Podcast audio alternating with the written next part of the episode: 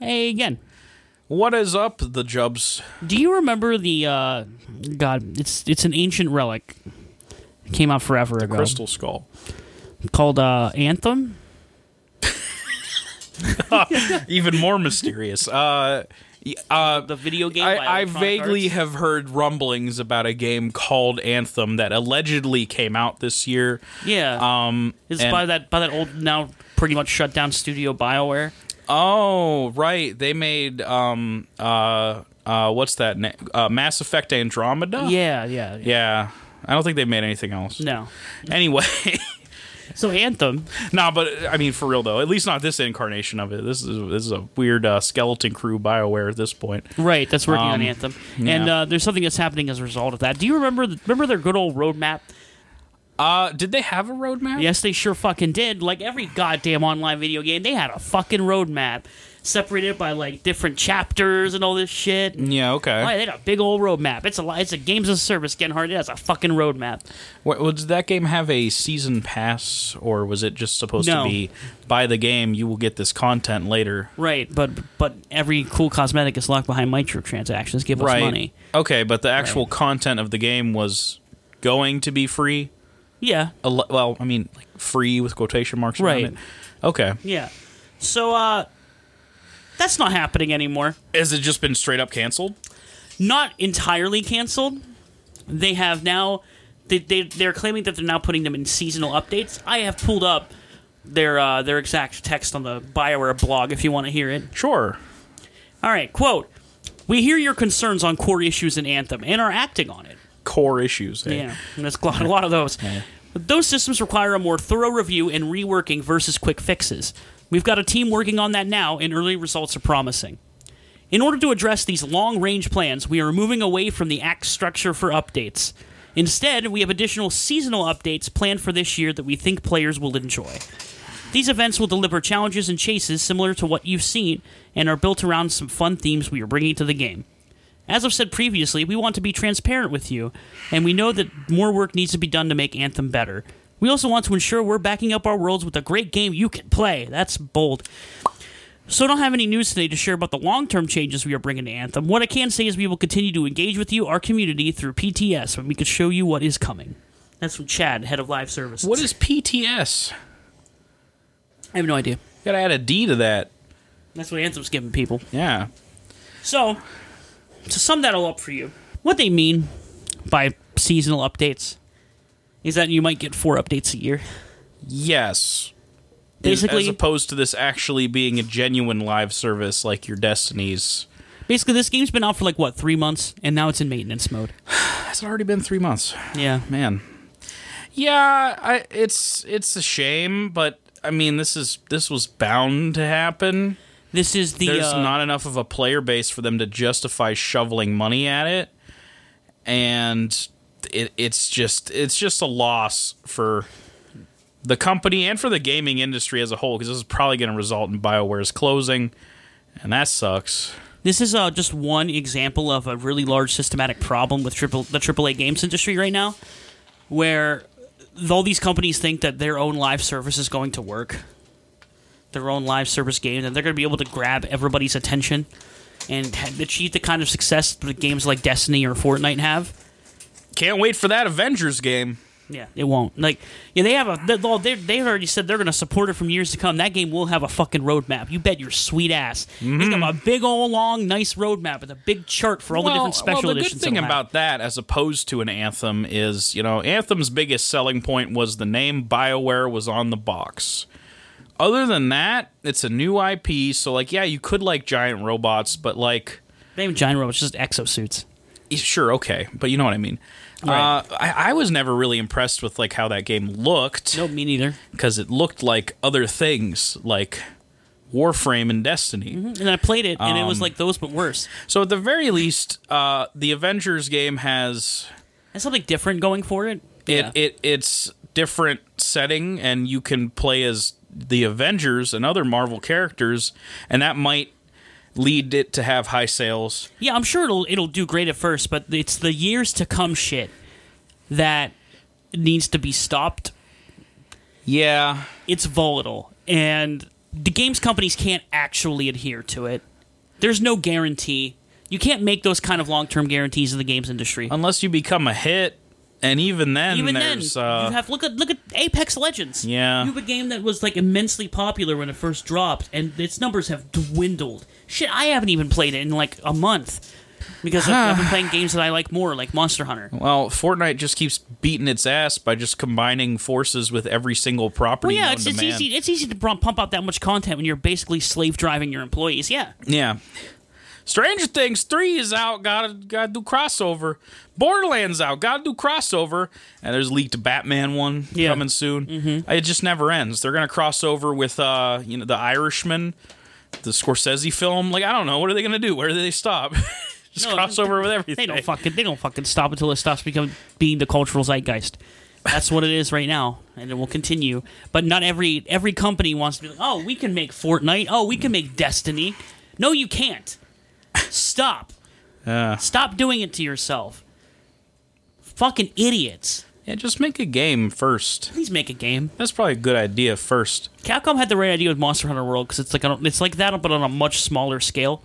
Smart, smart. Well, they made a game first. yeah, they did. Yeah, it was a complete and like Yeah. actual game first. Yeah, Yeah. Was the sixty dollar experience Right. at launch. Right. You know, I don't know if Anthem was. No, it was not. It's an understatement of the year. It was uh, I don't know. Here, hold on. Let me see how much.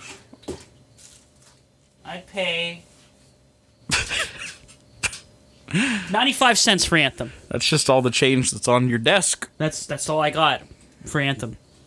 It's the only money I have that I could put towards Anthem. I wouldn't even give that. That's what it was worth at launch. And I waste 95 money on cents. frivolous things all the time, but uh I'd rather buy a Funko Pop than play fucking Anthem. that is that is the worst thing you could ever say. That's an indictment. That's a ten dollar purchase and it looks like poop. yep. And and and you'd rather buy that? Yep. Oh. Oh, speaking of which, uh Funko Pop's getting a movie. Oh, cool. I'm gonna go kill myself now. Bye. That's that's a that's a that's a decent reaction.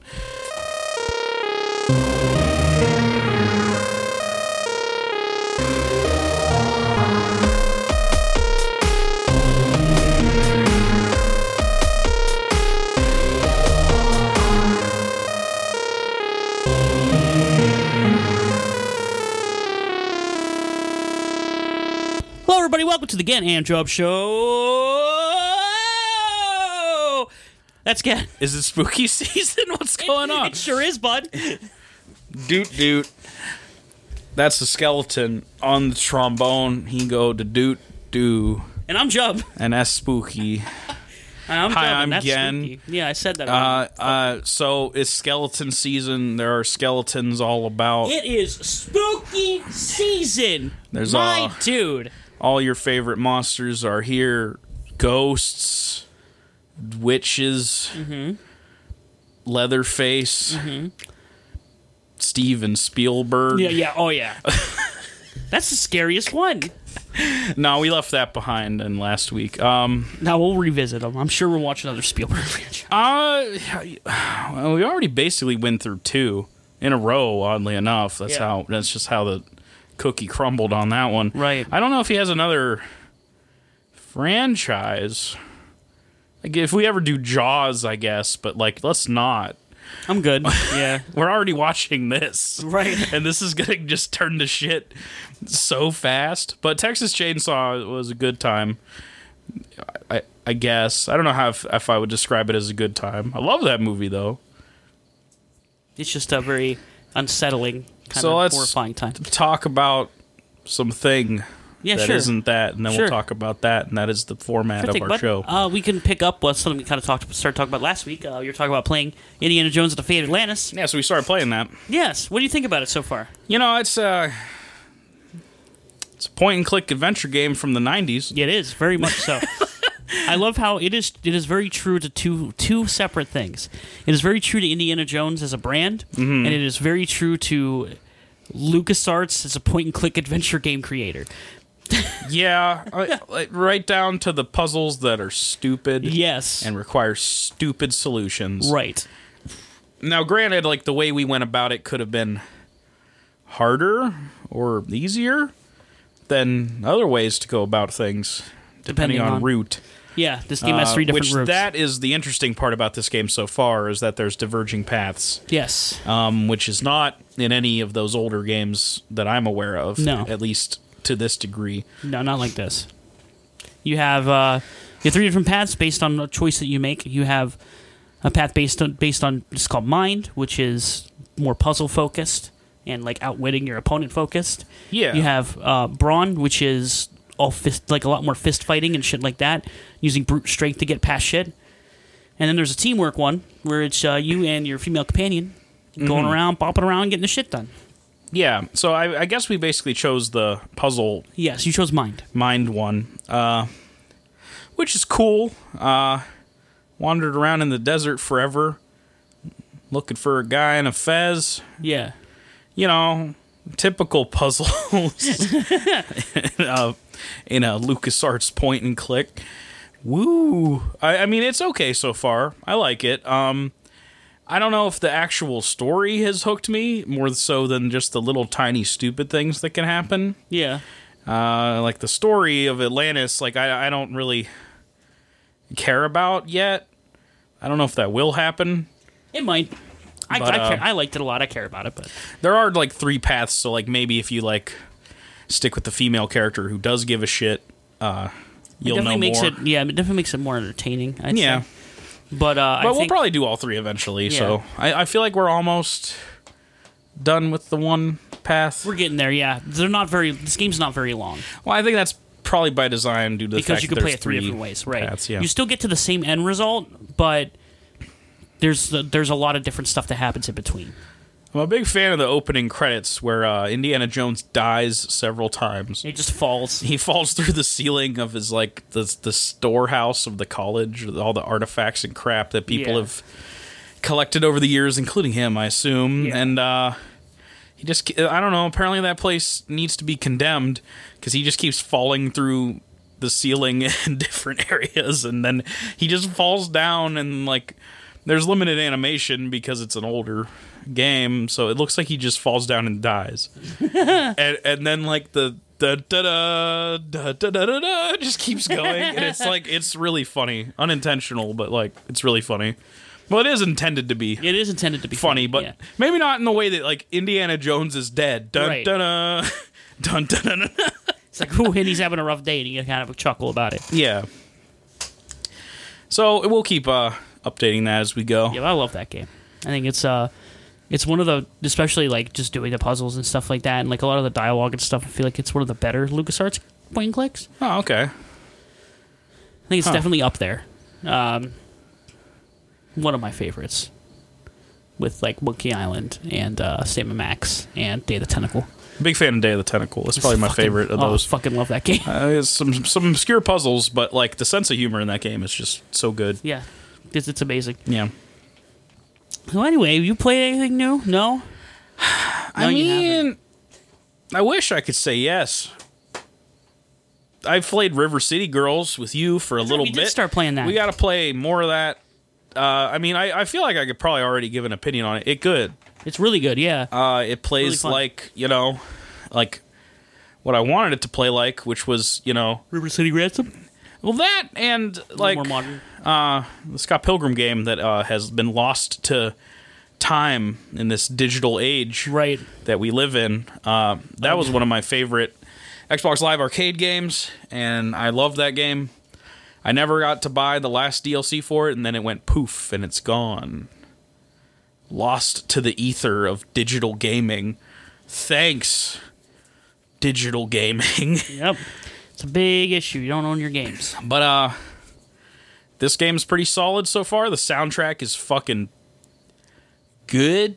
Yeah, it's really cool. Uh, lots of songs with vocals, oddly enough. Yeah, it's, it's but it got- all works really well. It's got a really cool aesthetic to it. So Yeah. that, that, that punk rock girl aesthetic. And the humor's really good. Mm-hmm. The characters are really funny. They're like archetypes, but they're funny. Um, the game knows what it is. No, absolutely. It. Um, it plays off it really well. Yeah, and I'm gonna keep playing that for sure. It's, Absolutely, we're gonna we'll, we'll get through it. yeah. We're doing other stuff. Maybe even after time. we're done watching what the fuck watching, recording maybe a show to put out on the internet. Depends on my brother because I, kind of made plans with him, but if he backs off on him, then yeah. Wow, take that, bitch. If he backs off on him. yeah. Anyway, I have not played too much new. I've just advanced in uh, the two games I was talking about last week, Monster Hunter and the Celeste DLC. Mm-hmm. I'd like to talk about them a little further because I beat the main game of Monster Hunter World Iceborne, Yeah. and that was really cool. The final boss of it's super cool. It's this big like freaky dragon thing, but it's like when you first see it, it's in this giant like rock cocoon, and it's got like big stone hand fisty things that it throws down at you, and it's really slow. But you, the idea is you have to break this shell, and then you have this big spooky dragon that comes out of it with that shoots big beams, and it is terrifying and hard. That's a lot of stuff happening. Yeah, Jeez. yeah, it, it- it's a pretty crazy final battle, but it's really fun. And then you unlocked the big spoiler, I guess. Oh, the yes, there's a whole new area. Yeah. It's a whole post game area. I've known this for a while, actually. I, I knew like there were rumors about it that I read a while before the game came out that this Yeah. that that was going to be in the game, but nobody could confirm it yet. And then it is there, and it's just like this big mishmash. It like kind of terraforms into all the different areas that are in the game. And this is your entire post game area. There's some new post game monsters in there you can fight, along with uh, a lot of new materials and stuff like that you can get. It is really cool. It's a cool idea. Yeah, but the, I love I love the way it works. Now you go in there, and there you have like these investigation bars you have to fill. Okay, and the way you fill them is by gathering stuff and killing different monsters. But it's not like the way normal quests function in Monster Hunter, where like you have like a finite amount of deaths and time to get stuff done. It doesn't. It's just not there. Oh, okay. You can just kind of like take it easy, and like it doesn't matter how much you die. It doesn't matter like you know how long you take, which is very nice. You can just kind of kick back, and just kind of like enjoy yourself while you're while you're messing around with these monsters and fighting new stuff and old stuff.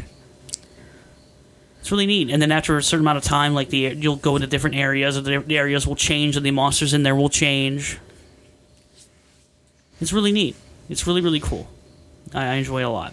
It's Okay. really chill, which is uh, different from post game and any of the other Monster Hunter games. Different from how that game usually seems to be. Right, because you go you you like you're in a hub world and you go into quests, and then you go out on the quest. They're separate instances. Here you can do everything from one location. Besides, go back and craft stuff. You have to leave to do that. But you can you know go back to your camp and change equipment if you want. Eat eat food. Do all that stuff. You can go out and bop another monster, and then you then you kill that monster. You can go back and replenish your shit and go back out and kill another monster if you wanted to.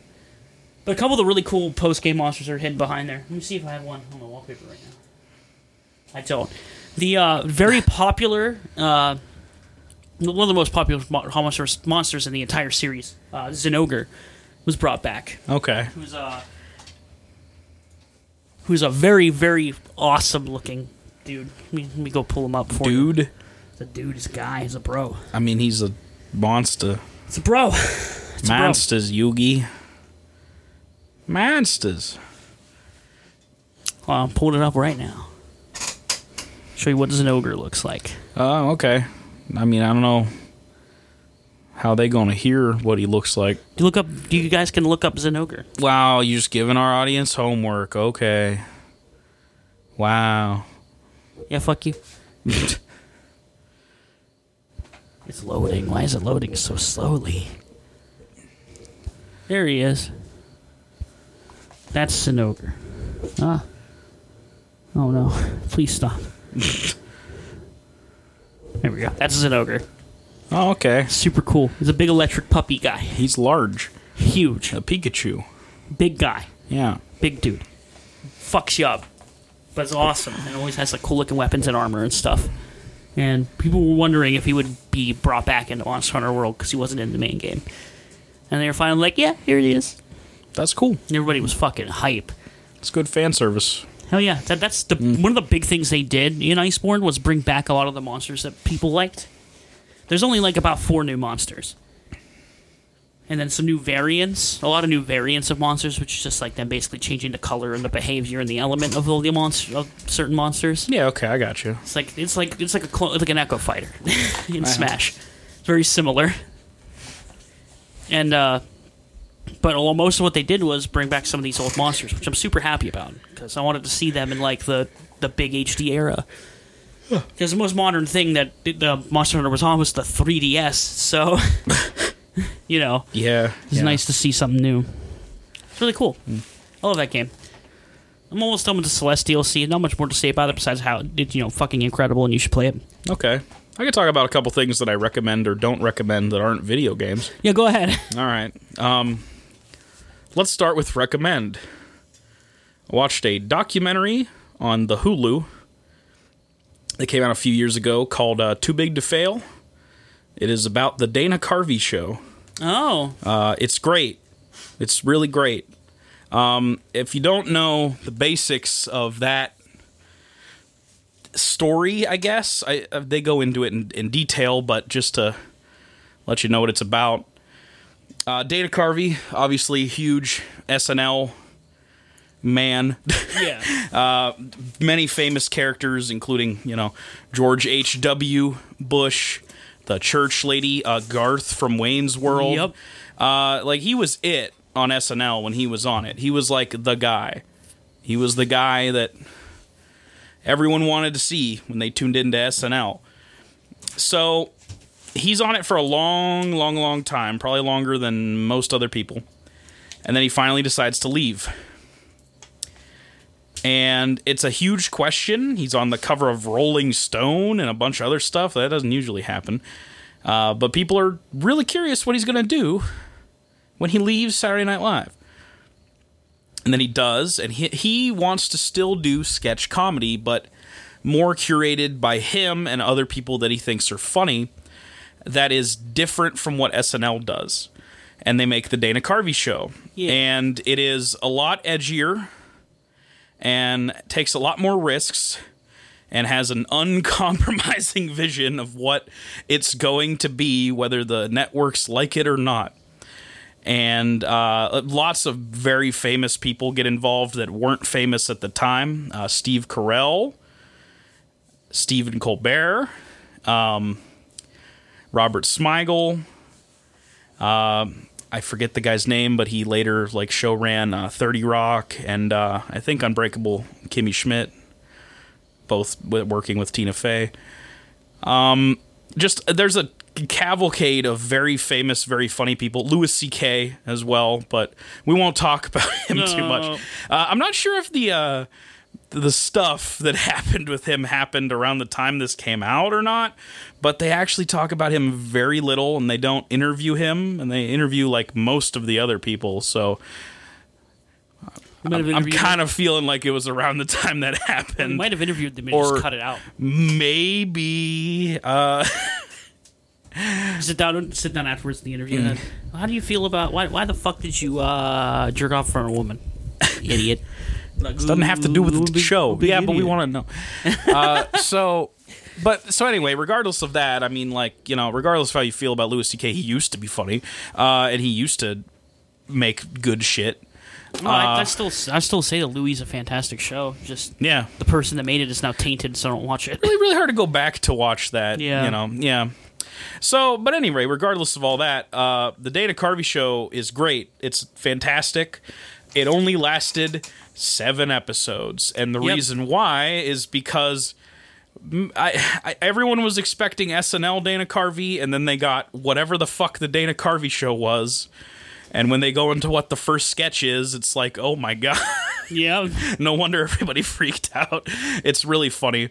Um, and it was also on immediately after Home Improvement, and there's some really good bits about that in there. Uh, like the lead-in commercials and how stupid they are, and like uh, there's really good, really good bits, and just like everyone's like story of like you know, whoa, this is my big break, like like for Steve Carell and uh, Stephen Colbert, and then it's just about to fucking die in front of everyone, even though it was supposedly impossible to to do so because this was going to be the next big show. Uh, and it's a cool little documentary about a very specific subject that I care about because I like lots of weird comedy, and this Yeah. is certainly a weird one. oh and, yeah, for sure. uh, not every sketch on the Dana Carvey show has aged well. There's one that is super fucking racist. Uh, Colbert even calls it out as racist in the documentary. That's fair. Uh, That- that's and he's just like, I want it to be known that I played this person, and that was a white person, and I was like, I had nothing to do with that. Um, it's pretty fascinating. Uh, I was thinking about watching uh, the Amazing Jonathan documentary, and I might get back to you all next week with that. okay. Uh, that looks fucking weird. uh, something I can't recommend, and I don't know if this is an unpopular opinion or not yet, and I don't know if it's a a rush to judgment or not yet, but uh, a comic book came out this week called Spider Man. And you may be saying, like, Genhart, that happens every week, you idiot. And I'm like, Yeah. well, yeah, you're right. But this one is just called Spider Man, and it is written by No. J.J. Abrams Great. and his son. Um, his son, I think, does primarily actually the writing. I, it it was a very strange announcement because uh, if you remember when it was happening, uh, Marvel tweeted out a uh, a four in a Spider-Man web, and everybody was started freaking out Yeah. because what that made people think of was Spider-Man 4 as in like Tobey Maguire Sam Raimi Spider-Man 4. Yeah. And everyone was expecting, "Oh my god, they're going to make the unproduced screenplay to Spider-Man 4 into a comic book continuation of the storyline of that." And everybody was like, "That's a really cool idea. Can't wait to see that." And then it was just an announcement on the 4th about J.J. Abrams' Spider-Man comic. Great. And uh, understandably, there were a lot of, uh, you know, Raimi stands, if you will, that were upset. There's a, there's a lot of them. I didn't realize how many. Yeah, there there's were. a whole lot of people. Those people that get really annoying on Twitter and go like, "I'm glad Spider-Man's going back to Sony because now he won't be Iron Man Junior." I'm glad like, Spider-Man's going back to Sony because I don't want Disney to own everything. "That's the correct opinion." right. I still want the story to be good, so we'll see. It's probably, I bet it still will be. yeah, I have a lot of faith in Tom Holland, and uh, uh, I can't think of the fucking director's name. I feel like an idiot. I almost said Mark Webb. It's No. not Mark Webb. No, it is not. Incorrect. Anyway, I'm sorry, director of Spider-Man. But uh, so, but I figured I'd give it a shot because like, it's J.J. Abrams. And art by uh, Sara Pichelli, who I like a lot. She did the Miles Morales uh, first stuff Yeah. with Bendis. Good old Bendis. Bendis. Um, and uh, you know, it, it was being touted as you know the can't miss event of the year and an original take on Spider-Man. And when I got it, it's Oh Jesus Christ! I really feel like neither of those things. right. So How? God.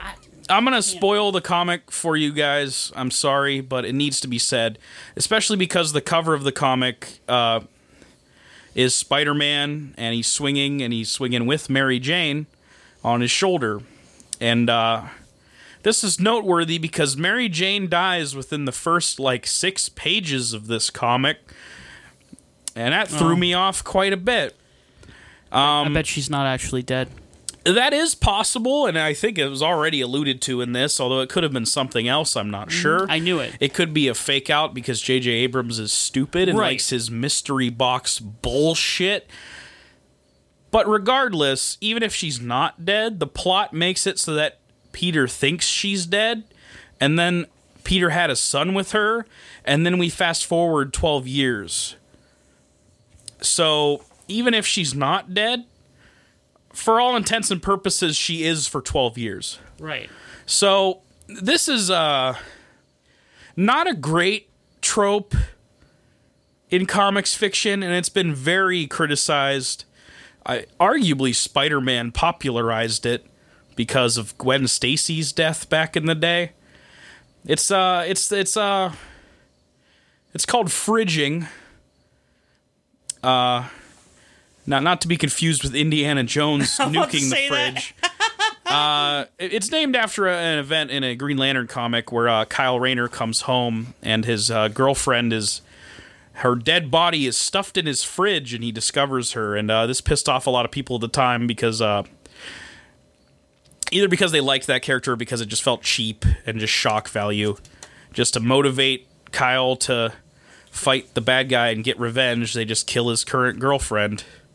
And it it feels like it happens a lot in comics where they just kill a significant other that is a disposable character in uh, the heroes' lives to motivate them to do the good stuff. Yeah, when this happened with Spider-Man way back in the day, this was different. I feel like it was the first time that it happened, Right. and it felt like it should have been impossible for them to do. Right, and then And, they, and then uh, flat out fucking dead ass did it. She didn't come back either. She was dead. Well, she's kind of back Well, now. now, but like back then, Completely different Gwen Stacy, though. right? Um, back when Stacy was dead, and it was wild. So, all it serves to really do is to make it so that the story does what you want it to do. And it feels cheap and lazy. Like, you know, oh, so Mary Jane dies, so Spider Man feel like he fail and he did bad. So, fast forward 12 years, Peter has a kind of estranged relationship with his son, and he's trying to stay away from his son. Aunt May is raising his son. how is she still alive? How is she still alive? it's a good point. Uh, but wow, congrats, Peter. You're a great dad. Just pawning off your son on your aunt. Um, your parents had to die to do that. You didn't have to, but Nope. All right. Uh, so that that just really struck me as like you know, hey, yeah, you could argue that Spider-Man changed a lot in those twelve years, and it's been a dark time. Uh, he even has a little hook hand. He lost a hand apparently in that twelve-year span, and I'm sure we'll see a lot of glimpses of that era and all the dark, edgy Spider-Man bullshit. But the but the core of this comic is Peter's son Ben Parker. Get it? of course. Uh, starts getting the Spider-Man powers and How? fights a bully at the school. I guess through birth. Oh, is this? Like- a, oh, it's just it's just genetics now, huh? I suppose Okay. Spider-Man's radioactive cum gives you superpowers. Hey. I guess in the womb. Uh, but anyway, uh, yeah, he starts exhibiting the superpowers, and then May is like, "It's time that you knew," and she shows him uh, the pile of uh, crap that is Spider-Man related, and he's all like, "Whoa!" And she's like, "This is yours." So obviously, the story is probably going to be. There's a new Spider-Man in town, and he's 12, and like, okay, Great. Here's my issue with this. This has been touted as an original, different take on Spider Man, but It's all not. I've seen so far is the same fucking original quote unquote take on Spider Man that I keep seeing in a lot of comics. That is, it's just the Miles Morales thing again, mm-hmm. where you get a new Spider Man come in who like is really young, inexperienced, and tries to learn to be Spider Man.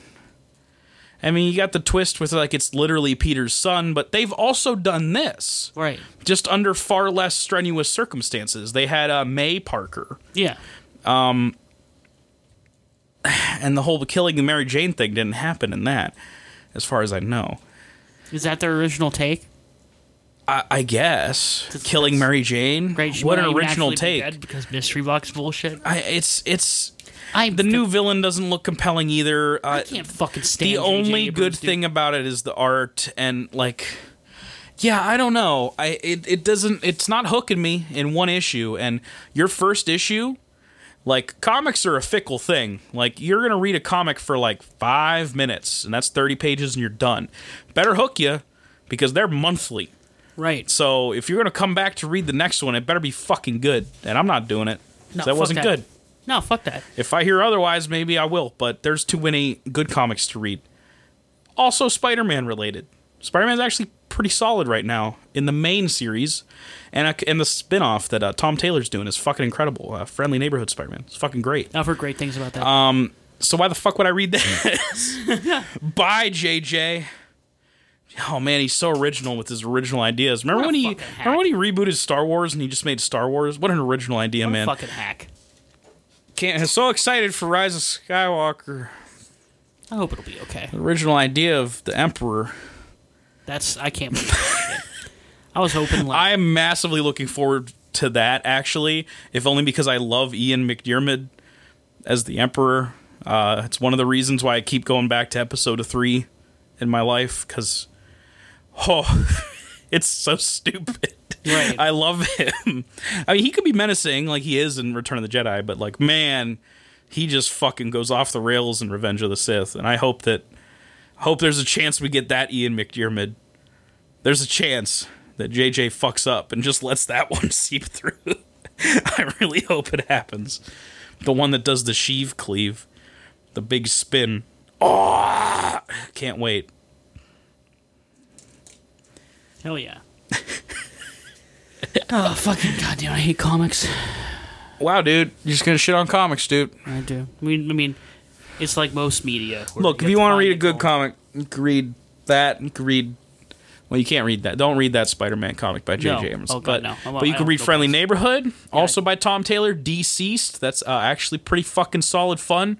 It's very tragic, very fucked up. All the DC characters die. Yay!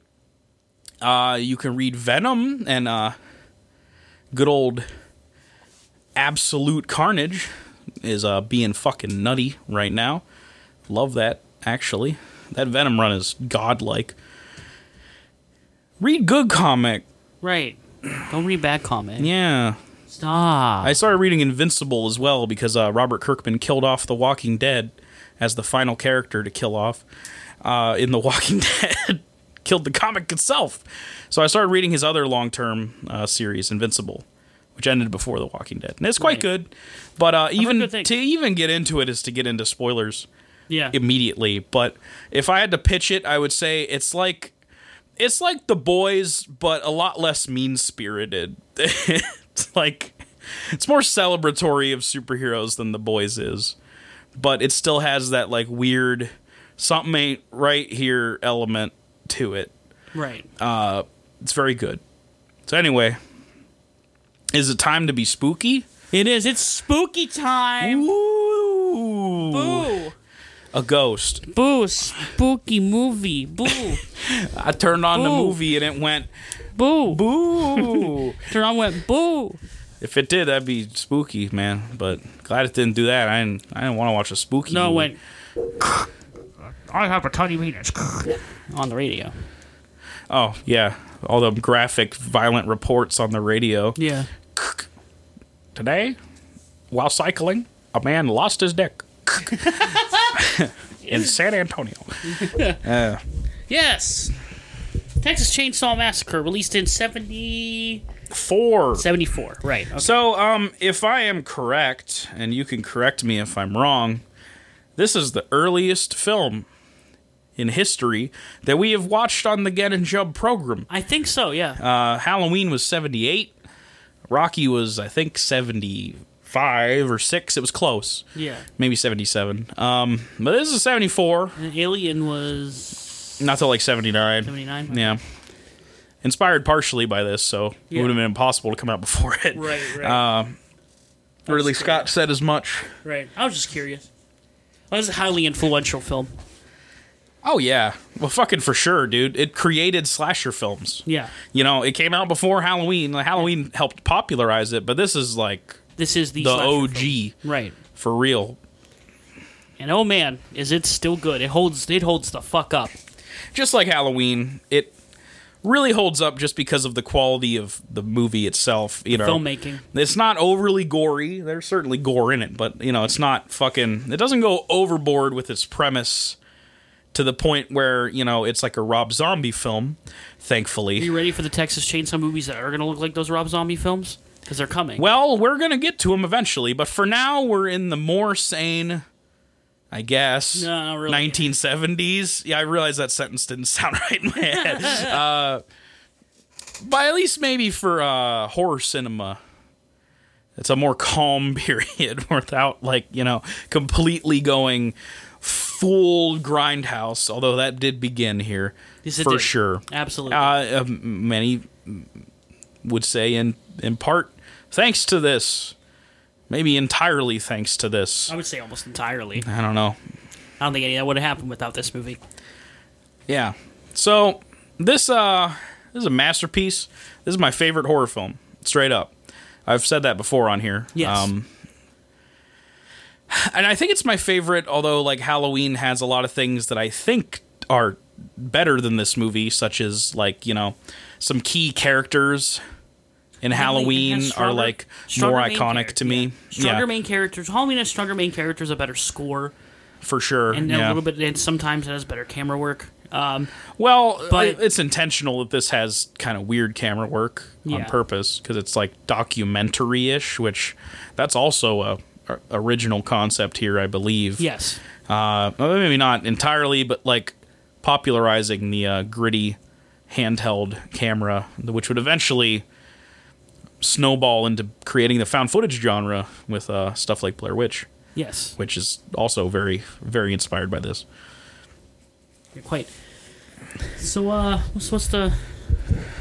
Well, what's the plot? What do we got? Or you have some fun factoids to spit first? I mean, uh, what do you got for us? Yeah, sure. I'll, I'll I'll go ahead with that. So, uh, the man in charge, the man responsible, is Tobe Hooper. He co-wrote, directed, and co-produced. Uh, there's also another co-writer alongside him. This is uh, a man uh, named Kim Henkel. Uh, he would later return to write and direct the Texas Chainsaw Massacre: The Next Generation. Uh, so maybe he was only a uh, one hit wonder because I haven't heard many things about that movie that are good. The plot uh, was partially inspired by news coverage of graphic violence, which we kind of like made fun of. It's in the movie itself. They talk about it a lot. Well, they don't talk about it, but it's just in the background. Just reports of graphic killings and incidents. Uh, according to Hooper, it was inspired by it because they, uh, you know, this uh, lack of sentimentality and the brutality of things is his quote. Uh, and this leads to the monsters of the movie being real people, which wasn't necessarily commonplace at the time. No, not at all. Man was the real monster here, just wearing a different face, so I put a literal mask on the monster in my film, uh, said Hooper.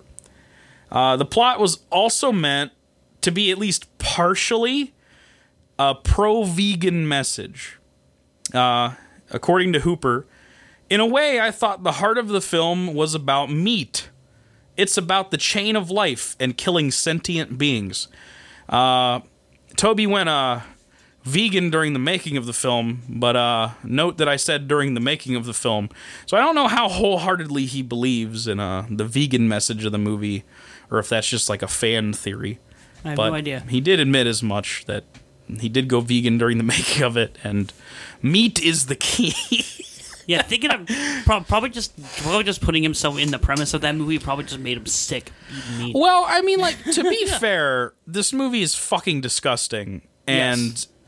I like how subtly it does it too. It's not like it's not as like ridiculous as you would find. yeah, there's like, not straight up cannibal- cannibals eating people like a fucking cannibal Right. Holocaust movie or something. Um, it, it's it's just discarded bones and just weird corpses and just weird shit hanging about. And then some some barbecue. The shot of barbecue. Oh yeah, that fucking freaks me out, dude. It, it, it makes it it sets it up so you do have that realization at the same time as your main character. Yeah. and that's that's really nice. so um, good job. like yeah it's it's hard for me to judge anyone who uh would go vegan because of this movie because it is so gross. Uh it's hard for me to judge the vegans anyway because i mean like i'm not one and i am a large person. But be that as it may i'm probably not going to stop eating meat because i like it. But that doesn't mean i'm about to eat the teenagers. I, I just feel like it doesn't necessarily have to be about that. It could more be about uh, the human condition and how fucked up people are Right. to the point where they can be so detached from reality that they just fucking murder people. And then the conclusion in this movie is that they eat them, but it didn't necessarily have to be there. You know, the counterpoint is something like Halloween, which is sort of about the same thing, but it's, he just kill people. He's just about the he just doesn't do anything about with them after. He just kills them. Right, he, he, but his yeah, in scene Halloween, it's more about just kind of like the the perpetuation of evil Yeah, as an entity, and it puts it into basically Michael Myers, right? Right. Whereas in this, it's just like the corruption of people. Yeah, it, it's not as like uh, big brained as Halloween goes with the concept with like Right. Loomis going like he's pure evil. But you could also look at Halloween like it's just a guy because it is. He Right. doesn't have the strength of anything but that. And same here. They're just people. You can outrun them if you can, and you can beat the shit out of them if you can. It's just that our characters don't get a lot of opportunity to do that because they are blindsided by this situation Right. uh, this fucked up, terrible situation that they stumble into. I mean, it's it's the easiest plot to understand. You've seen it a billion times before, but this was like the genesis of it. Right. Yeah, you just have you have a bunch of teenage kids, which are what uh, Sally, Franklin, Jerry, Kirk, and Pam are your Yeah. main cast of characters. Yeah, You have uh, Franklin's a paraplegic, Mm-hmm. and uh, Sally, our main character, is her brother. And they they uh, they go on a road trip well, because he's Franklin's her brother. that's what I Yeah, you phrased that pretty weird. Oh, sorry, Oop. my bad. Anyway, uh, they all they all get together and go on a road trip to visit the grave of uh, their grandfather. Um, when reports went on the radio, they heard reports on the radio that uh, he might have gotten grave robbed. And this plays at the very beginning of the movie, the the opening credits. Kind of gives you that. Yeah, it's a very unsettling way to begin your film. It uh, it don't pull no punches at the beginning. No, yeah, just have a broadcast about about this grave robbing that's happening, and it goes into detail. It's quite gross. It's that creepy like sunset image of that fucking corpse on the grave, just chilling, hanging out. Yeah, it's very unsettling. but yeah, so they're on the road because of that.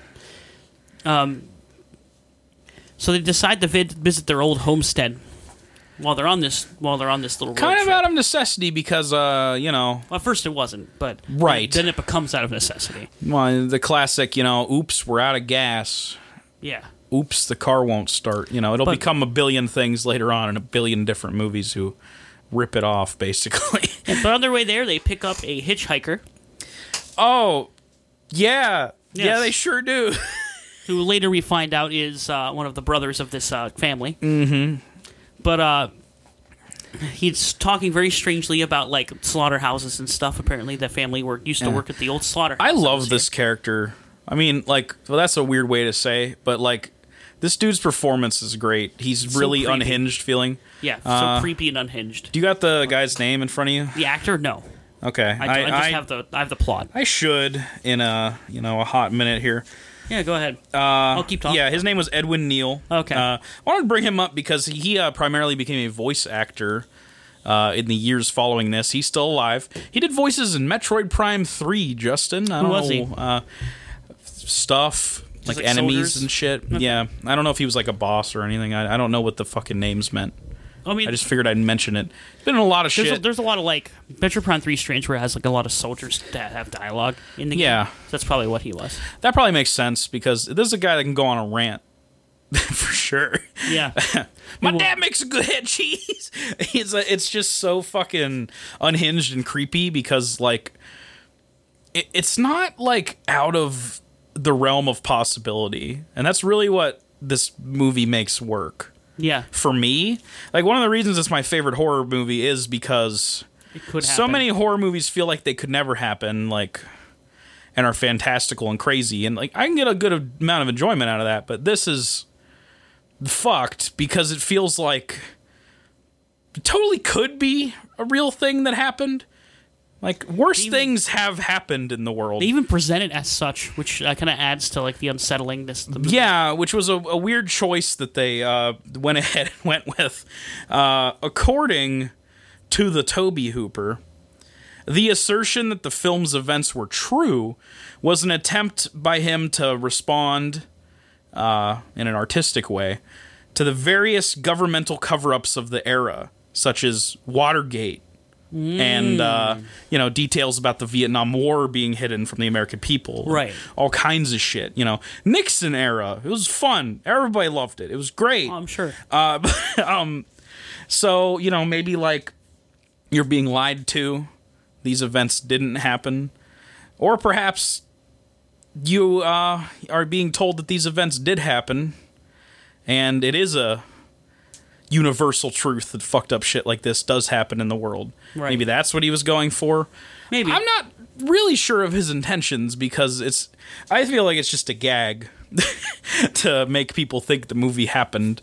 Uh, I think it's just supposed to add, I- for me at least, it added to the atmosphere that it is so. no, it grounded. works. I'm saying it is a gag, but it does work because, like, really if you if you were told that this was footage of an event in 1974, you could probably believe that in 1974. Right. Um, like now, it's pretty obvious, but that's because we've had nine other Texas Chainsaw movies, and Right. there's things, there's angles that don't make sense for like a human to be present during. It's not a found footage film, Yes. but it's sort of handheld camera. But it's more artsy than with its shots than like Right. It, a it's, found footage it's film. definitely just that. That's just I think there to add to like the grit and the uh and the weight. of the it certainly movie. adds to it. That narration at the beginning is pretty pretty good. Yeah, it's great. It's a great way to open Mad the film. Mad and macabre. Yeah, it's, it's a really good way to open the film. Yeah.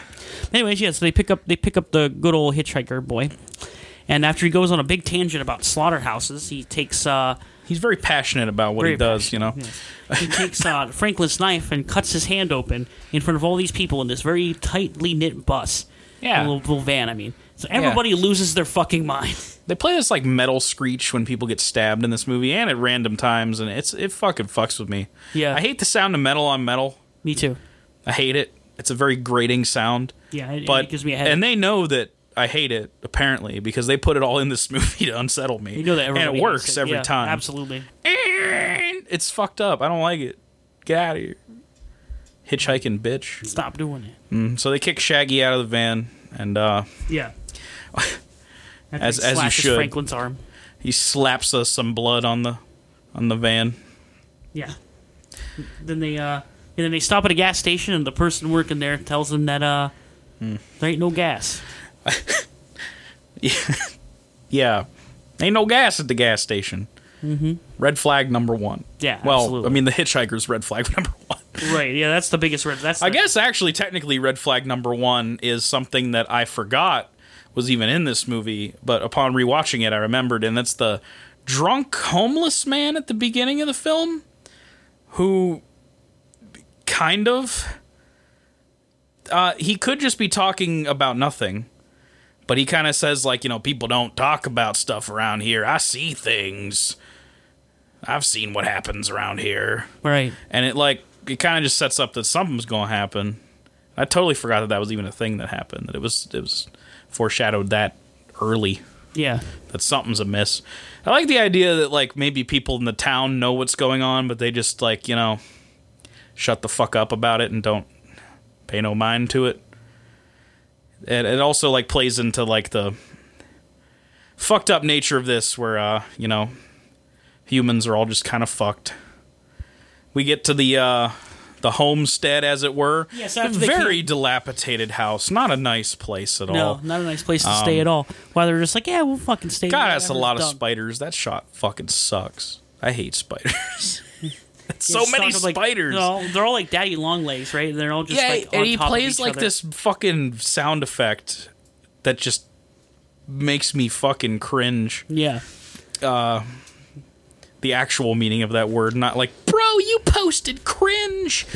I mean, like, I mean, like, really, like, I, my skin crawled. right. Um, Happens many times throughout this movie. oh yeah, for sure. This is this is like the the baseline like mood you have throughout this movie. Is that your skin is just constantly crawling. Yeah, it's it's almost not really a fun watch. Um, No, it's not. It- That's the thing about this movie. I hate watching this movie.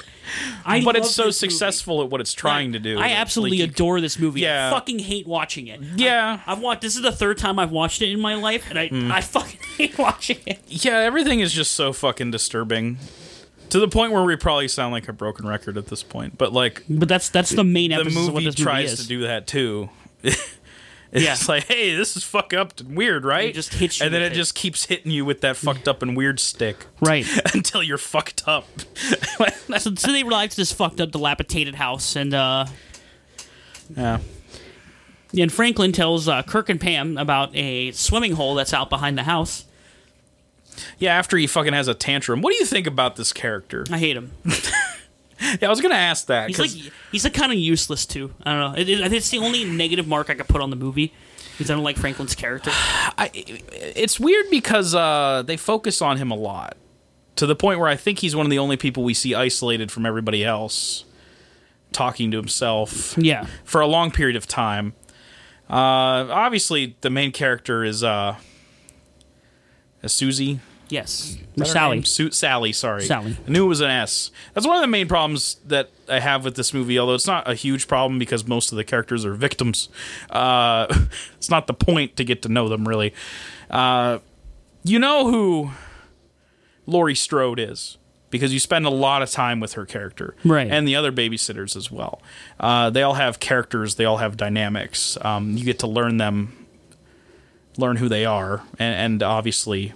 Dr. Loomis as well. Halloween just has better characters in general than this movie. Yeah, but I also I also kind of argue that like this movie is less about those characters. Well, this is kind of what I'm saying. Yes. This creates the trend of disposable characters for your horror movie villain to murder. Uh, and the only one that gets away is the final girl. And everyone's personality is pretty paper thin. Yeah. But that's fine because that's really not the point of it. The characters that get the most development are the psychopaths in this movie, That's that's the which is yeah. interesting to me. Um, It's very fascinating. yeah. But uh anyway, as the couple are going to towards the swimming hole to likely fuck, they're gonna fuck. They, they Well- fuck. No one fucks in this movie. That would come later. That's the added trope. That's Friday's fault. That's Friday's fault. Yes. yeah. We'll get to that eventually in the Gen and Jub show, I'm sure. So uh, they stumble upon a house, and looks like they have some gas there. Apparently, There's a generator going. yeah. So he's like, "Ooh, they might have gas," and so they, so they, so Kirk runs up to the house and looking to see if anybody's home. He's knocking around the door, nobody's answering. He's real confused, and he opens the door to this really rickety house. Okay, Yeah, I wouldn't First go in there. First red flag, the door opens. Second red flag, he looks in front of him, and there is a bright red room with just like a bunch of skulls of like various animals just just hanging on the wall. Very And, like, ominous not- room to see in the distance. and not in a way that it's like a trophy room, in a way that like somebody fucked up lives here. Yeah, it's not Leave. good. But nah, he just walked right in there. But no, he's dumb like most horror movie Yeah. disposable char- disposable characters are. A trope made by this movie, Yes. and he just walks dead ass into that room, and big ass Leatherface pops out. Brr. He goes, "Bleh," Yeah. and it just like hits him over the head with a fucking mini sledge, and it just It's yeah, uh that, that part's not gross. The gross part is he, he then falls. he to the fucking twitches. and starts seizing. oh my Yeah. god. he has a seizure. Is what that is. Yeah. Yeah. Mm-hmm. As his body just like Is dying. as he's just yeah, Yeah. he's basically going brain dead. I mean, I think the most unsettling part of it is when Leatherface fucking slams the door Yeah, afterwards because it's yeah. like, oh, he's just gone now. There's Right. no chance. And then that just symbolizes everybody else's fate too, because everybody gonna die. no fucked. yep. So then, good old Pam's outside, going. One waiting for a while. Like, where the fuck did he go? Mm. Then she makes the mistake of walking into the same fucking house The shot of her walking up is so creepy. because it sits. Yeah, it sits right, right underneath her ass. It sounds weird, but that's where the camera is behind her, right underneath her ass. But it's looking up like towards the scenery Yeah. on her left side, and it looks really cool. Well, I think so. They made a decision here to have this character have uh, a top with an open back. Yeah. And you could argue that this is just to up her sex appeal, but I argue that they did it so that what happens to her is just way more fucked up in your mind because you're thinking about her back because you see that really prevalent shot Yeah. of it as she walks up towards the house, and then Leatherface grabs her and puts her on a fucking hook By her back. by her back. It's all done intentionally to fuck with you, and it works And oh god, dude, because I- it, I it's just fucking, oh, I it's so much more cringy when you just thought about what she looked like five seconds ago. Just just thinking of fucking like, go get get That's on a meal. yeah, Ugh. that's so fucking grisly and oh fucked up, god. dude. And she has to sit there and watch. And He does that so she has to sit there and watch as uh as Leatherface cuts up her boyfriend with a chainsaw. Ugh. So let's talk about serial killers a little bit. Okay. Yeah. Have you ever heard of a lad named Ed Gein? Yeah. He was dope. Yeah. I'm just kidding. He's a fucking Was he murderer. now? He's not dope. But No. they did have so so Ed Gein is obviously a notorious figure. Um, one of the key inspirations for the murders in this movie, because Ed Gein killed people and ate them. It's not really a way to get around. That's what he did. Uh, so he was one of the key inspirations. But uh, according to Henkel, uh, there was uh, also other serial killers that inspired this. Um, so here's what he said. I definitely studied Gein, but I also noticed a murder case in Houston at the time. A serial murderer you probably remember named Elmer Wayne Henley. He was a young man who recruited victims for an older homosexual man. I saw some news reports where Elmer Wayne said, I did these crimes, and I'm going to stand up and take it like a man. Well, that struck me as interesting that he had this conventional morality at that point. He wanted it known that now that he was caught, he would do the right thing. So, this kind of moral schizophrenia is something I tried to build into the characters. And, uh, it kind of makes sense, especially later in the With film. the gas station owner and everything. Yeah. Yeah, because he's like, oh, I'm not going to kill that. people, but Right. like he's also jabbing her with a fucking broom, like violently. Right. Uh, And I, I mean, I think in a certain case, Leatherface goes by this too because I, I mean, other movies will explore this, and I'm sure terribly, but I think it works better when it's subtle.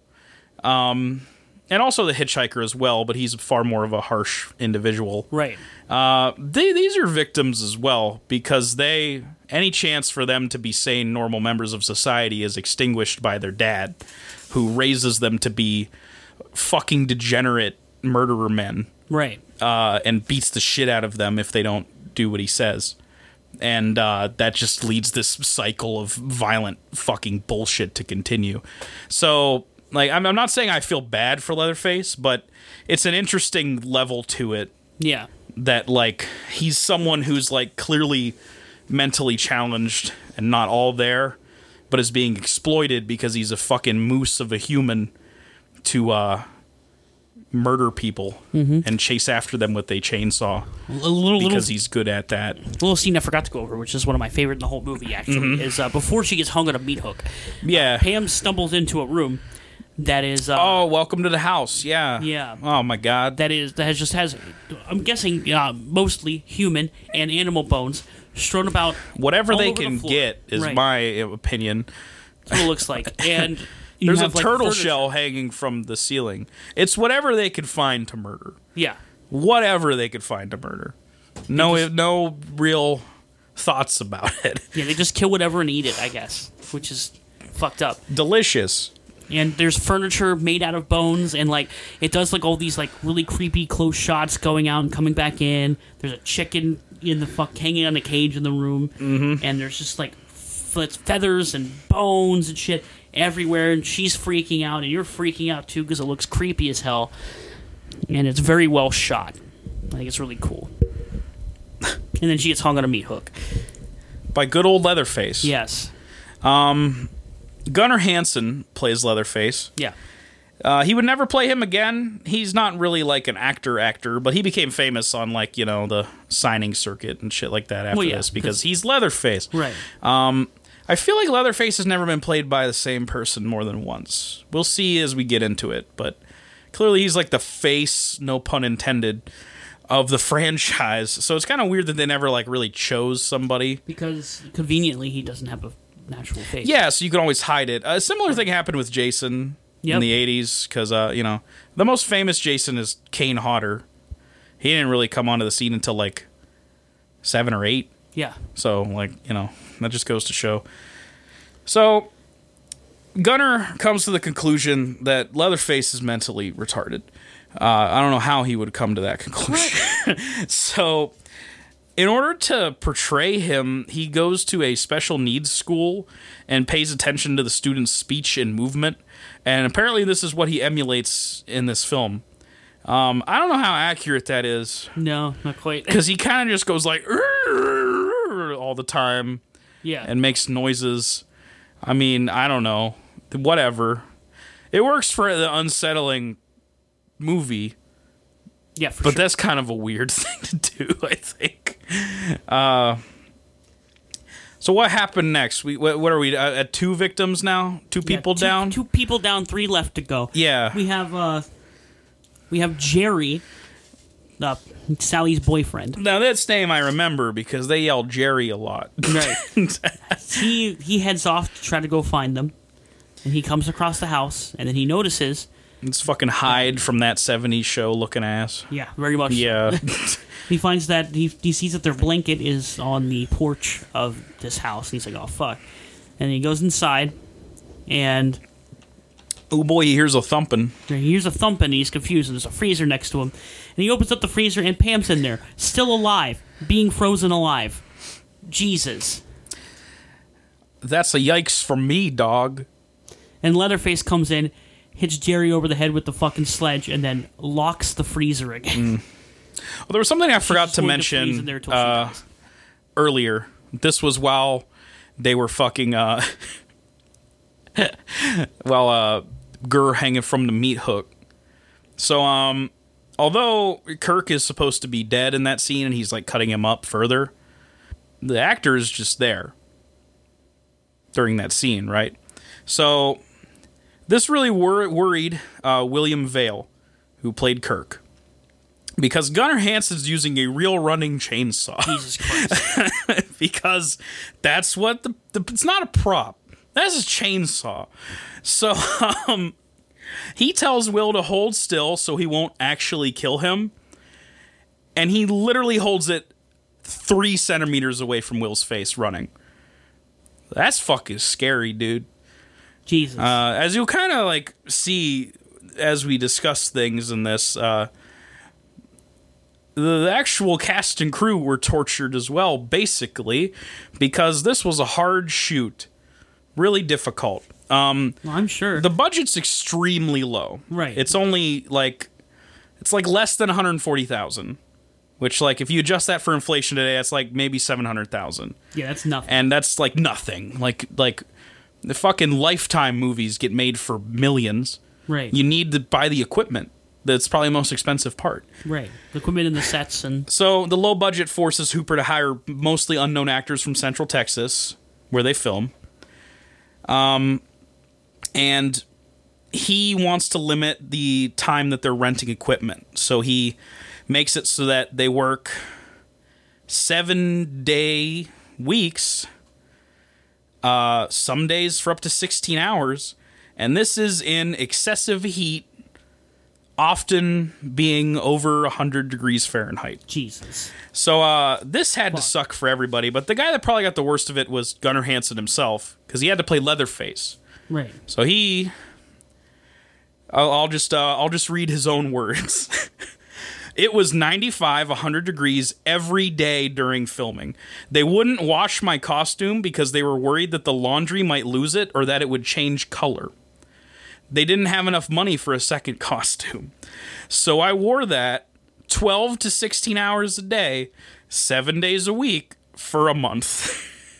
Oh God. So he probably uh, was just actually smelled like what Leatherface would smell like by the end Right. of it. Uh, like that's fucking vile.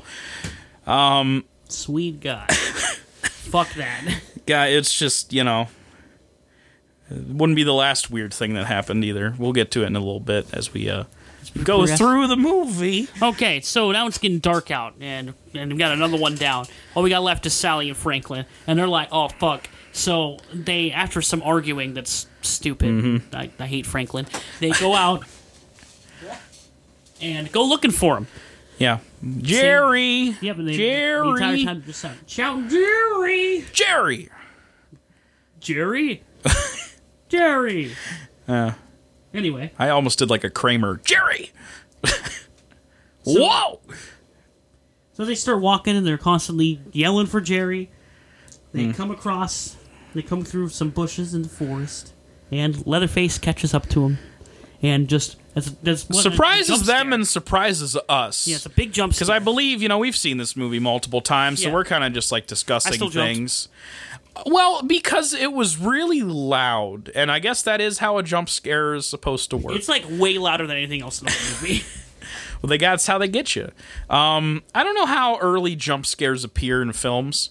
We talked about during our uh, Halloween watchings the uh, the the fake out jump scare with a cat that would happen. Uh, I forget. I think there was an actual term for it, but like where where a character gets startled and it's just a cat.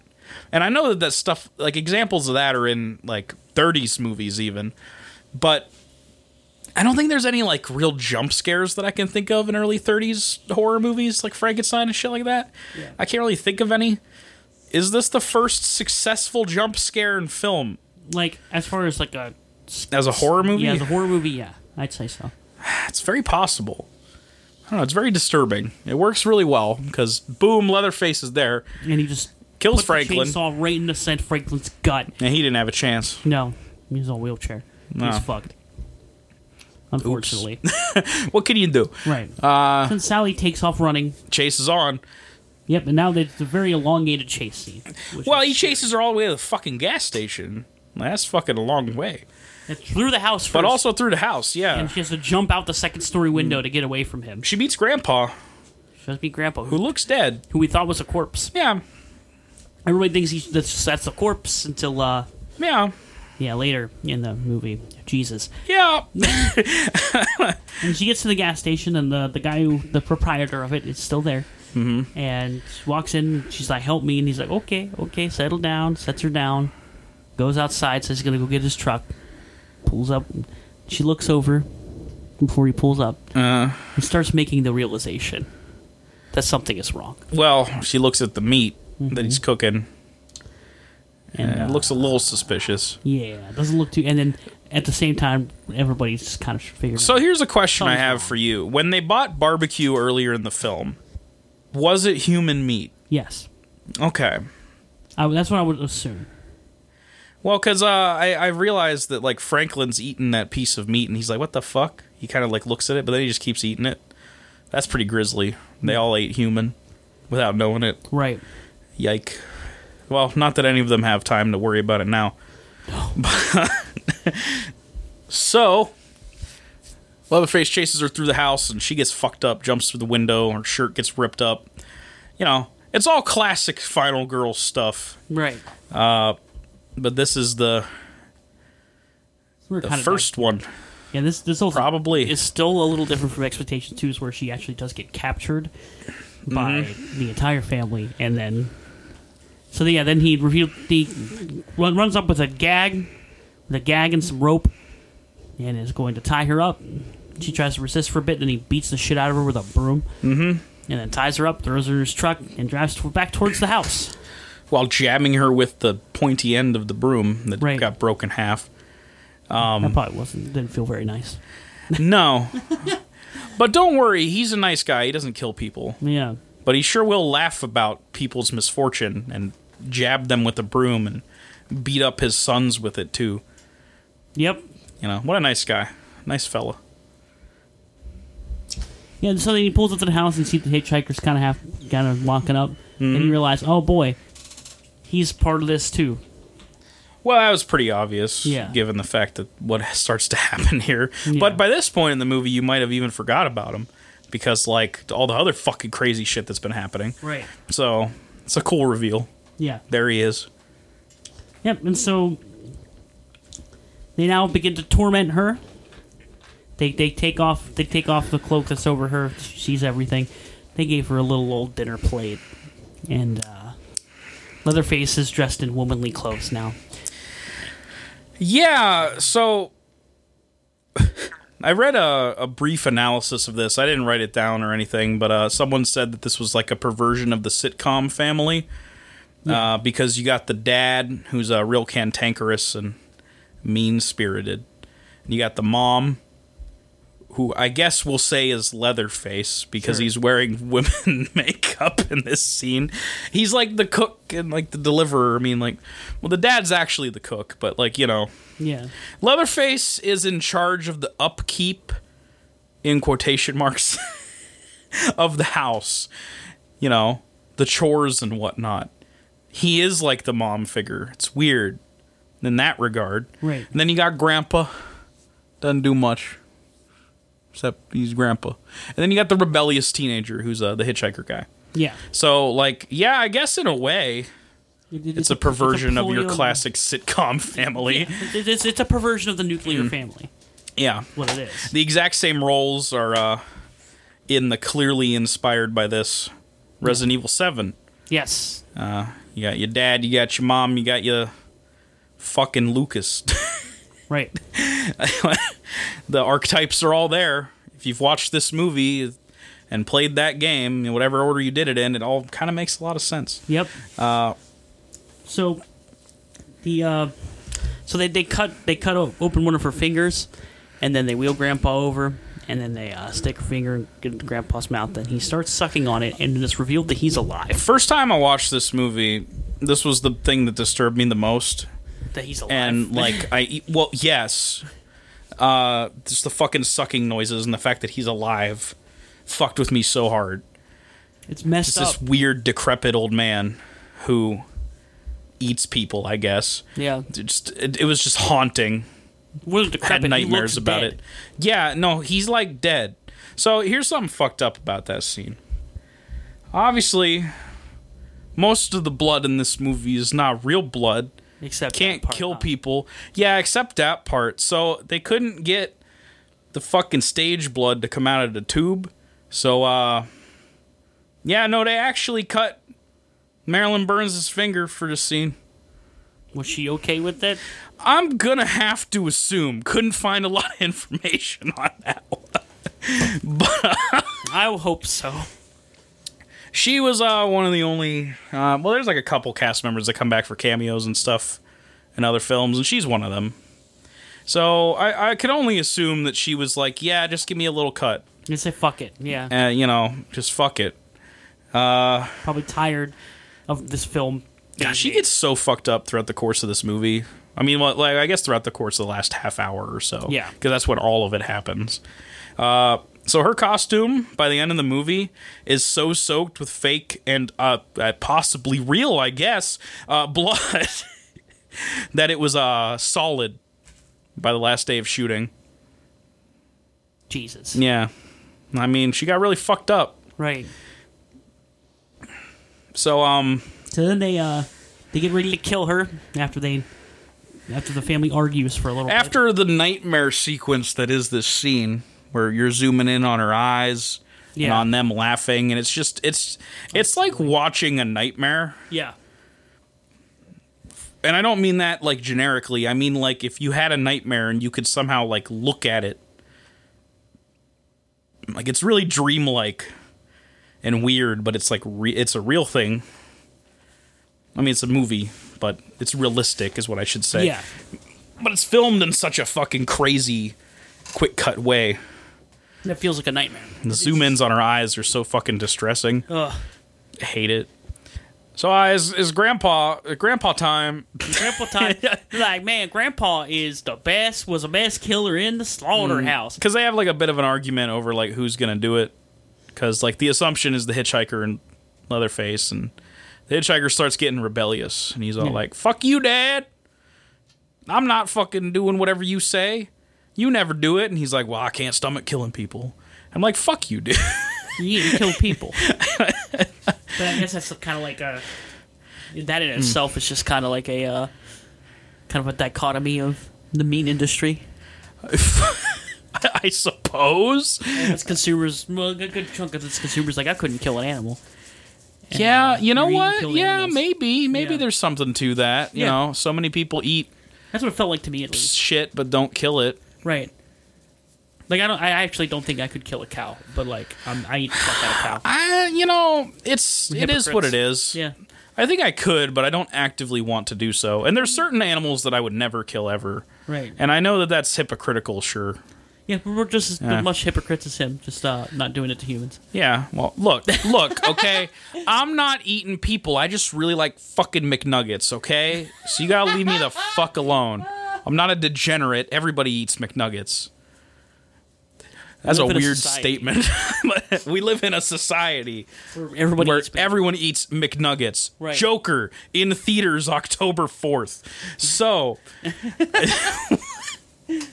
They're like, yeah, Grandpa gonna kill her, and then they set her head over a fucking bucket, and they try to keep putting the sledge in Grandpa's hand, and he keeps dropping it, and then Scene stresses me out. and she's struggling, and he the the, the hitchhiker's holding her down, and The fact that he hits her once and gives a big old gash to her head fucks with me so bad. he, hit- he hits her like three times Yeah. Yeah. with the assistance of Leatherface, kind of holding the hammer in his hand. Mm-hmm. Come on, Grandpa, get her, Grandpa. God, Jesus fuck. Then she eventually breaks free and jumps out another window because you know, yeah, fuck it, and At this point, what, what, what the fuck? Are you gonna get more hurt? right, What? probably already have CTE. And it's uh, it's daytime Yeah, or like sunrise, I guess. yeah, it's sunrise, so it's like so she's been there an entire night. Yeah, These people haven't slept probably because they're crazy. Yeah. They're eating dinner at 4 a.m. or whatever the fuck. I don't know what they're doing. Who cares? Whatever. So she runs out in the middle of the road being chased by Leatherface with his chainsaw. And a trucker pulls up. And, she, and when she being chased by Leatherface and the hitchhiker.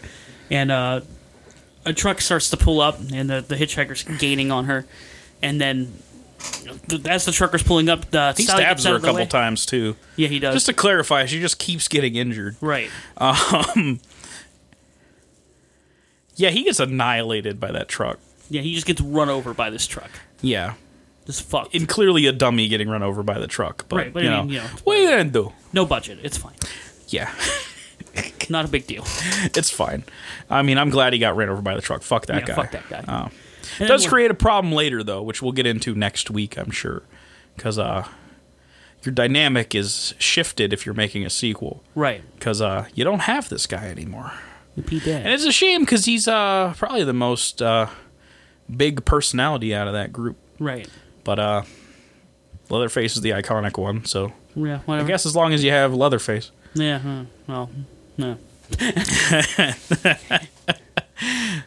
um. So Bless this black man who runs over this hitchhiker. Yeah. By the way, He gets out of the Um, truck. I want to know what happens to him because he kind of just runs away. he's probably dead. Ah, that sucks. But he gets he gets a good old pipe wrench from his truck, and Leatherface is getting on him. He throws that fucking pipe wrench, hits Leatherface in the head, and the boy falls over. It's and his- awesome. and his fucking chainsaw nicks his leg. Like Yeah, oof, ow. Gives him a big cut. Big cut. Yeah, doesn't seem to bother him though. Nope, because he's a big hulking man. meat. Yeah, big sack of hulking man meat. Mm-hmm. So he continues to chase chase after Sally, but then a truck pulls up. She jumps in the back, and they drive away. And Leatherface, in a fit of rage, just swings his chainsaw around, screaming. yeah. Cut the black. End film. I'm, I like the way it ends. I, like the way it ends. Yeah, it's like a sigh of relief. Right. Like when it, but but it keeps yelling at you until it's like over. Right. Because really, what this movie is is it's just like if I were to grab the sides of your head and just go ah for like an hour, and then I stopped. That's kind of what the, this movie does Right. a little bit. Because once Leatherface is chasing them all and killing them all, it just doesn't fucking stop being unsettling and unpleasant and fucked up and loud until it is over Right. and that's the period on the sentence is Leatherface's blaring chainsaw being silenced, Right. and then it's just done. The only moment black. of brevity you have from the moment the killings start until they stop is uh, when she's getting carried in the in the truck while she gets gagged and he's just poking her with the stick. That's the mo- that's the, the biggest moment of brevity in this movie. And it's I guess much they're little family interactions and shit, but Yeah. like that stuff's all unpleasant too. So like, that's the closest we have. yeah, it's fucked up. It's just a ride. so that was the Texas Chainsaw Massacre. It's a wild ride. I love that movie. It's great. I love that movie. I hate to watch it So um. so much. that was it was a troubled shoot. Everyone got injured basically. Not not majorly, but just little things happened because they were filming quick and it was really fucking hot. Uh, Tobe Hooper said, Everyone hated me by the end of the production. It just took years for them to kind of cool off. And speaking of hating him, uh, then the movie comes out. Hooper has a lot of problems. First up, the rating. For some reason, Hooper had hoped for the film to be rated PG. Yeah, no. I don't think that was on the cards, buddy. Yeah, that's. But anyway, when it does get rated, uh, you know, he was intentionally trying to have a minimal amount of blood, but I don't think the blood is the disturbing thing in the movie. No, it's The everything else. disturbing thing is the content of the movie, right. and it's filmed in such an unsettling way. Like he did too good of a job for it to be rated PG. Right. And you can't do that. So when the MPAA gives him the movie submission, it's an X. And he's like, "Fuck," because that's like the mark of death for your movie. Right, yeah, no, no one can, no one gonna go see an X. Um, uh, there's like a handful of films that have been rated X that have like actually succeeded at being popular, but it's it's really a death sentence for your for your film. Right. Uh, not not really a rating that I see happen ever. No, you don't see it much. Um, NC seventeen either. Really. Yeah. Uh, maybe just because tastes have changed over the years, and there's not really a need for these classifications. Like, I suppose. I guess like maybe you have like the occasional AO rated game, but that's games and that's different. Games are definitely different. Usually means porn anyway, so it's not. It's kind of different than this. So he edits out several minutes of uh, more blood and gore, um, which I believe most of which has been restored in whatever version we watched, because it's not that fucking crazy. You can get away with this being rated R and it's fine. Right. Uh, at least in today's. I don't know if it was in that version. I think it's in the 40th anniversary version that we didn't watch. Oh, maybe. Well, either way, it, it works, regardless of the amount of blood or not. Uh, he gets it rated R, secures the R rating, but the film would prove extremely controversial, yes. with uh, multiple countries banning the film outright. Yeah, Nope, this is very, fuck uh, that. Not coming here with Texas Chainsaw it's Massacre. Very, very new and different for the early 70s. In some cases, it was banned for over a decade, if not longer.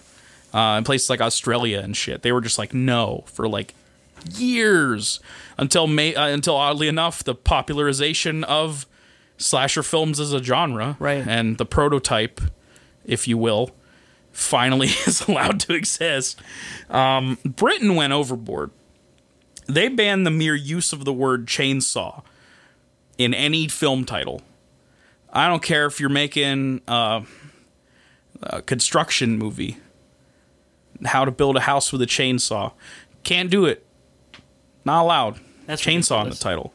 Uh, but all this does is add to the fucking word of mouth and add to the like infamy of Yeah. the movie.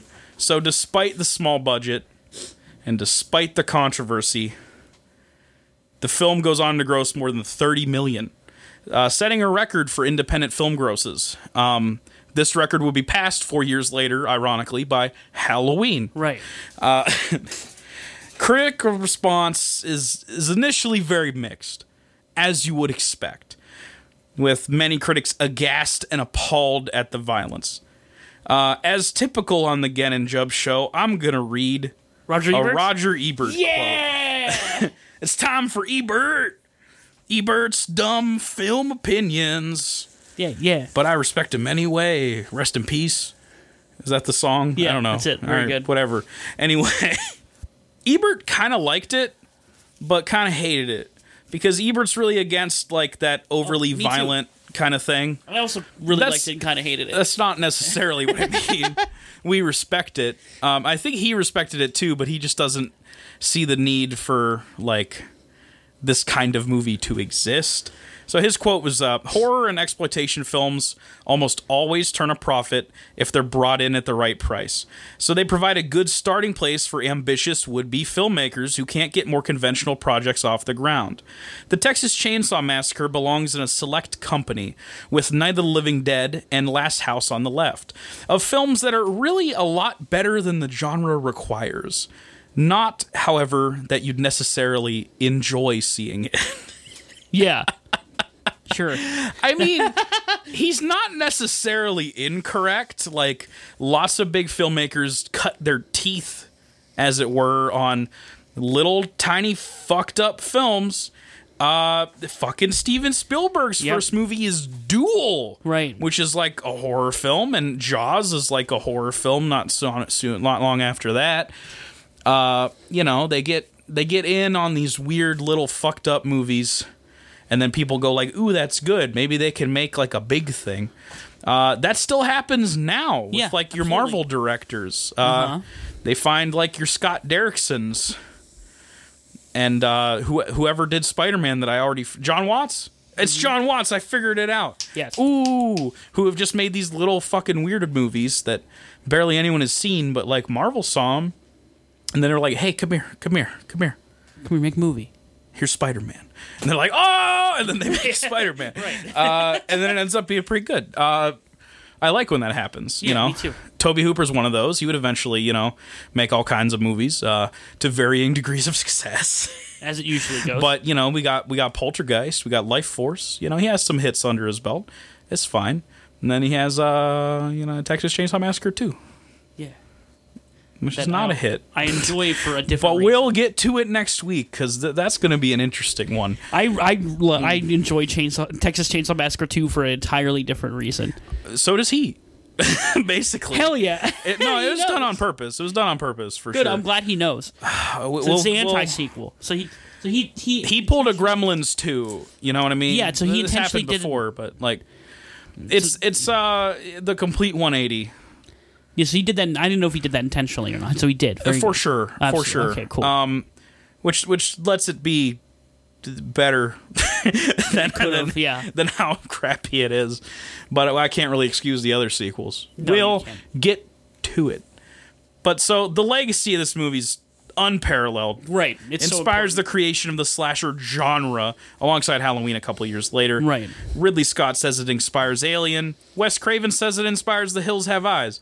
Uh, also, Wes Craven said uh, upon first seeing it, uh, "What kind of Mansonite crazoid would create such a film?"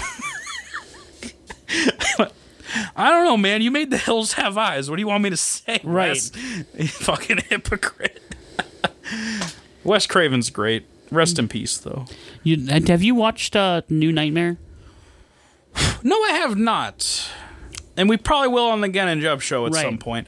I really want to see that movie. It looks interesting. Yeah, I It's a weird meta movie. it is very strange. Yeah. It's very interesting.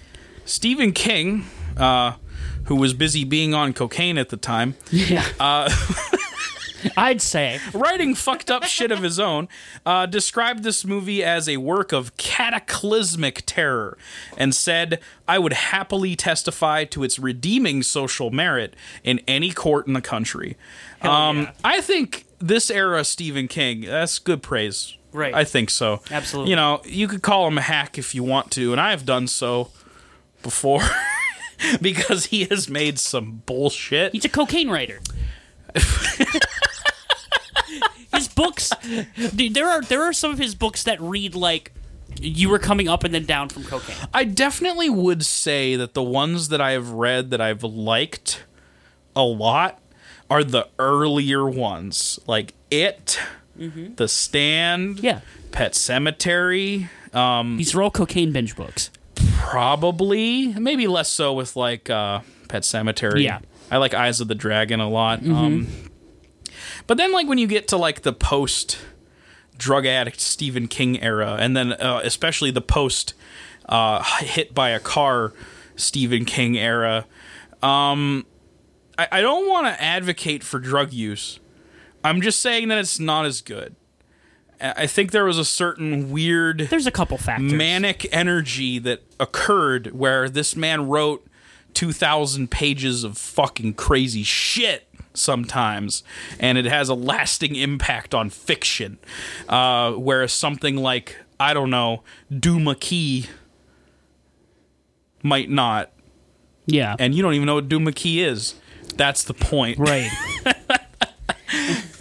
but you goddamn know what it is sure do. and the stand Right. Um, I don't know he's great i don't even care I respect him very much. I respect him a lot, but he, he is a crazy, crazy person. Right, you have or at least was. I respect crazy writing, to be honest. Though Just like you have to Hmm. respect Texas Chainsaw Massacre, even though it uh, it makes me cringe.